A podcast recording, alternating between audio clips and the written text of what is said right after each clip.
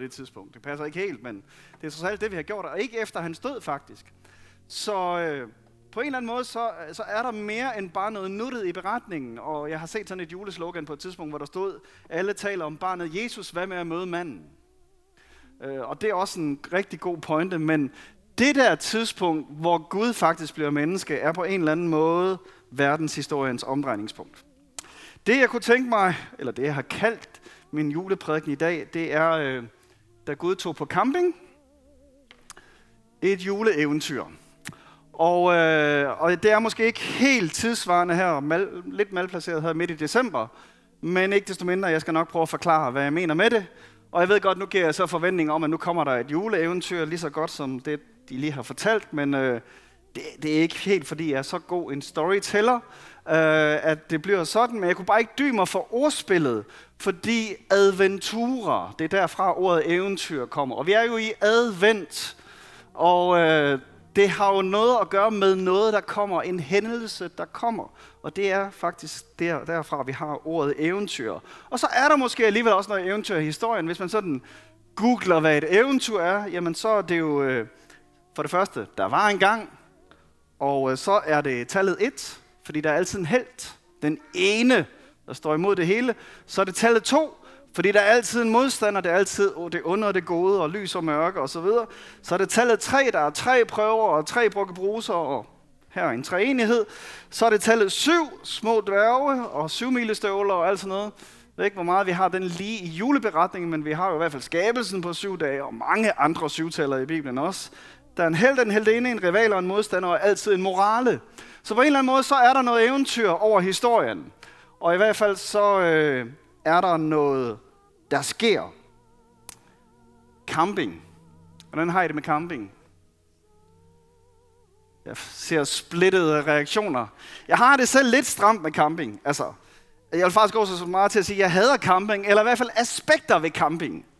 Og i virkeligheden tror jeg det måske, fordi jeg er sådan lidt alt eller intet. Det, jeg hader allermest, det er måske en campingvogn i virkeligheden. Fordi altså, så lad os da tage bivak og selv bygge et eller andet, øh, vi skal bo i. Men den der campingvogn, hvor alt er så skrøbeligt. Måske er det også, fordi vi sådan plejede at lege sådan nogle meget gamle campingvogne, hvor plastikket, du ved, når du rører ved vinduet, så knækker håndtaget, og det koster to hundrede og niogtres kroner for sådan en lille plastikhåndtag, ved I godt, ikke? Og øh, måske er det bare det, men, men det der med, at du ved, du skal kante dig rundt om bordene, og jeg synes, det er så træls, altså. Det, og det, det, men det er jo konceptet camping, ikke? Altså, at det, det hele det er sådan en lille smule primitivt og koldt og fugtigt, og man mangler alt det, man er vant til at have. Altså, du har altid glemt lige præcis den del, som du skal bruge, ikke?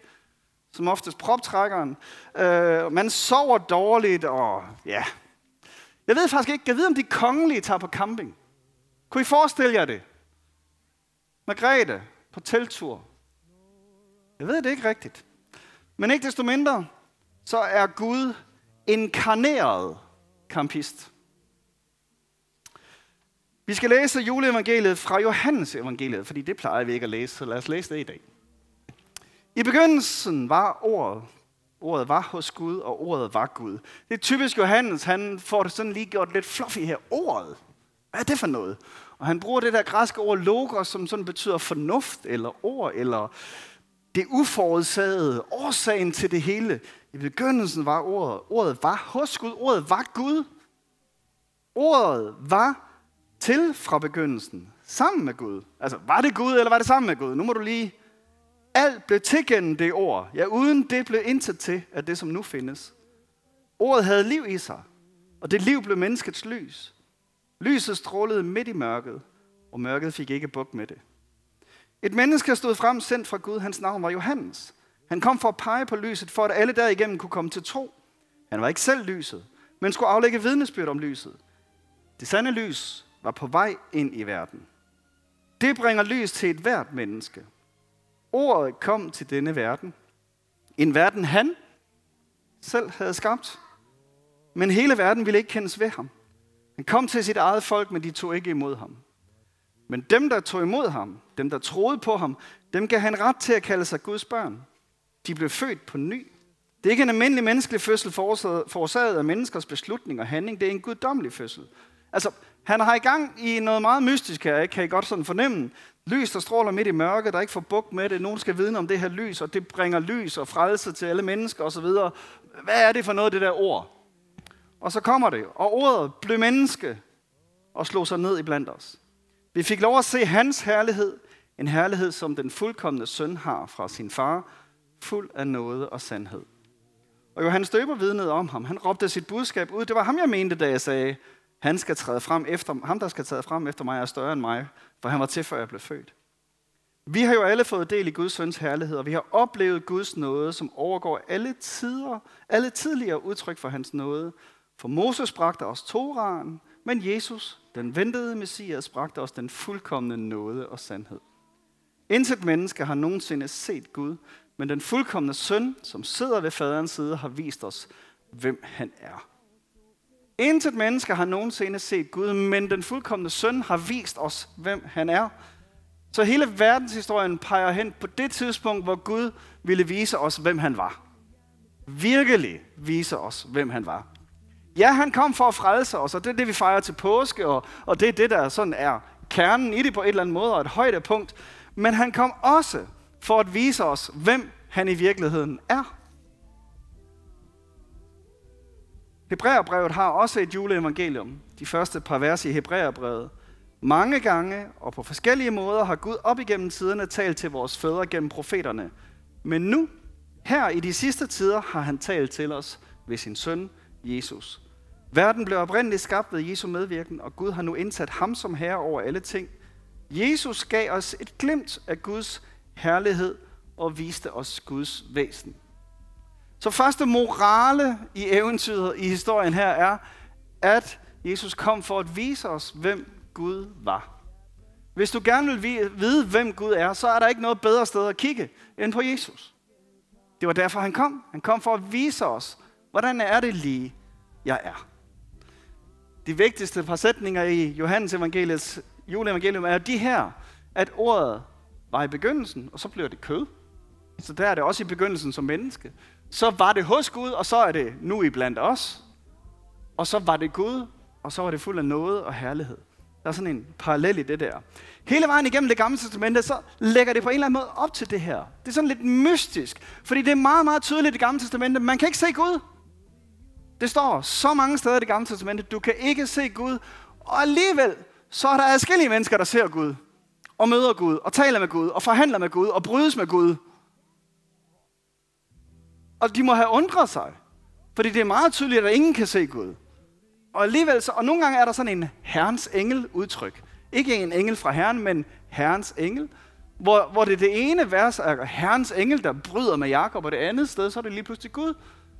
Så, så, så der har været noget mystisk hele vejen, også igennem jødernes historie, med det her med, at Gud godt kunne tale til mennesker, at Gud godt ville vise sig, at der var en fjerde i ildovnen, at der var en på tronen ved siden af faderen, og der er en masse mystiske ting, som på en eller anden måde ikke, altså den holder den sådan lidt i suspense i hele det gamle testamente. Den der Gud, som vi ikke kan tale med, og som er langt væk fra os, og så bryder han alligevel ind, og en gang imellem, så kan vi åbenbart godt få kontakt. Han er på en eller anden måde en kontaktsøgende Gud, vores far. Og så kommer det nu her, klimakset på alt det, ordet blev kød. Og tog bolig iblandt os. Eller slog sig ned iblandt os, sagde den anden oversættelse, vi læste lige før. Det er ordet inkarnere, blive kød. Karne, kød, chili con carne, ikke? Kød, ordet blev kød, ordet blev menneske og var hos os. Og blev født. Jesaja siger, at Gud han troner to steder. I himlenes himle og i et sønderknust hjerte. I det laveste af det lave. Det svageste af det svage. Og det er i virkeligheden det, juleevangeliet også er et udtryk for. Ordet for at tage bolig. Altså, ordet blev kød, det er karne, inkarnere. Ordet for at tage bolig, det er ordet tabernakel på græsk. Og det betyder telt. Her har vi campingturen, ikke? Gud teltede iblandt os, er i virkeligheden det, der står. Han tabernaklede iblandt os. Han kamperede hos os. Og det trækker selvfølgelig nogle tråde tilbage til det der tabernakel, der var i Det Gamle Testament, som var sådan et mødetelt, hvor, som var midlertidigt, som var noget, de havde, da de var ude i ørkenen og ikke kunne bygge et stort, flot tempel og alt det her. Så havde de noget midlertidigt, et tempel, en kort overgang, under fyrre år måske, som øh, var virkelig primitivt og ikke lignede noget, skulle kun bruges derude i ørkenen, og øh, på en eller anden måde, så var det øh, uden pomp og pragt, og alligevel var det der, man mødte Gud. Og det er det, al den der historie, Johannes tager fat i her og siger, Gud teltede iblandt os. Gud selv blev det her primitive telt, som på en eller anden måde vidner om noget andet et andet sted. Og han blev også det mødested mellem Gud og mennesker. Vi er her, også nu her, også midlertidigt. Paulus taler om, at han længes efter at bryde op for det telt, han er i. Uh, han taler om, at vores statsborgerskab er i virkeligheden i himlen, og det er som om, der er en parallel verden. Der er den verden, vi lever i, og så er der Guds verden, som vi nogle gange kalder himlen, og tror er et eller andet sted deroppe, men det er det virkelig ikke. Det er bare en anden dimension. Nu kommer der snart en ny Matrix-film, så kan vi igen forestille os det. Altså, vi kan meget bedre end datidens forfattere forestille os, hvad er det, det drejer sig om? Det er en parallel verden, et andet univers, hvor Gud er i. Og det er i virkeligheden den, det univers, der bryder ind i vores univers her. Og derfor er vi, når vi er blevet Guds børn, i begge de her universer, eller i begge de her verdener. Og i virkeligheden så er det som om, at vi er på campingtur.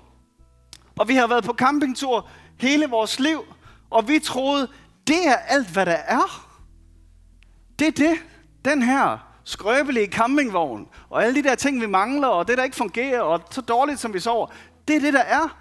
Og så pludselig, så kommer kongen fra sit palads og camperer ved siden af os og fortæller, der er meget mere end det her.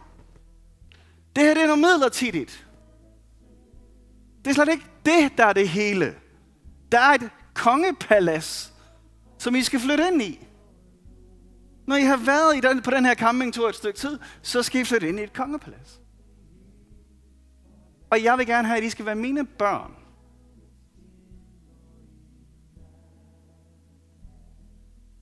Galaterbrevets juleevangelium. For bare lige at tage nogle stykker her, ikke? Kirkefædrene siger sådan her, han blev som os, så vi kunne blive som ham. Han blev som os, så vi kunne blive som ham. Galaterbrevet siger det sådan her, Paulus siger, men da den tid kom, som Gud forud havde fastsat, sendte han sin søn her til jorden, født af en kvinde. Kristus gik ind under den jødiske lovs herredømme for at kunne løskøbe os fra at være slaver af den, og give os de fulde rettigheder som Guds sande børn.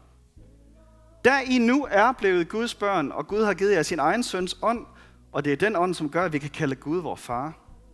Altså er I ikke længere slaver, men børn af Gud. Men når I er børn, er I også retmæssige arvinger til alt, hvad Gud har til sine børn.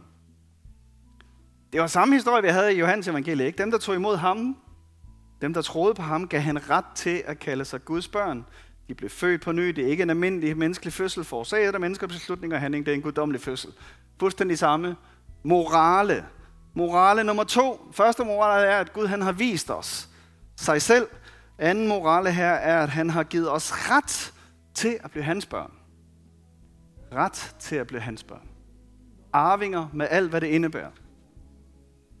Og så til sidst et par ord om det her med at være inkarneret. Jeg ved ikke, om du er inkarneret noget som helst. Men øh, ordbogen siger det sådan her. Det er, hvis man nærer stærk interesse eller forkærlighed for noget. Det kan være en hobby eller en last.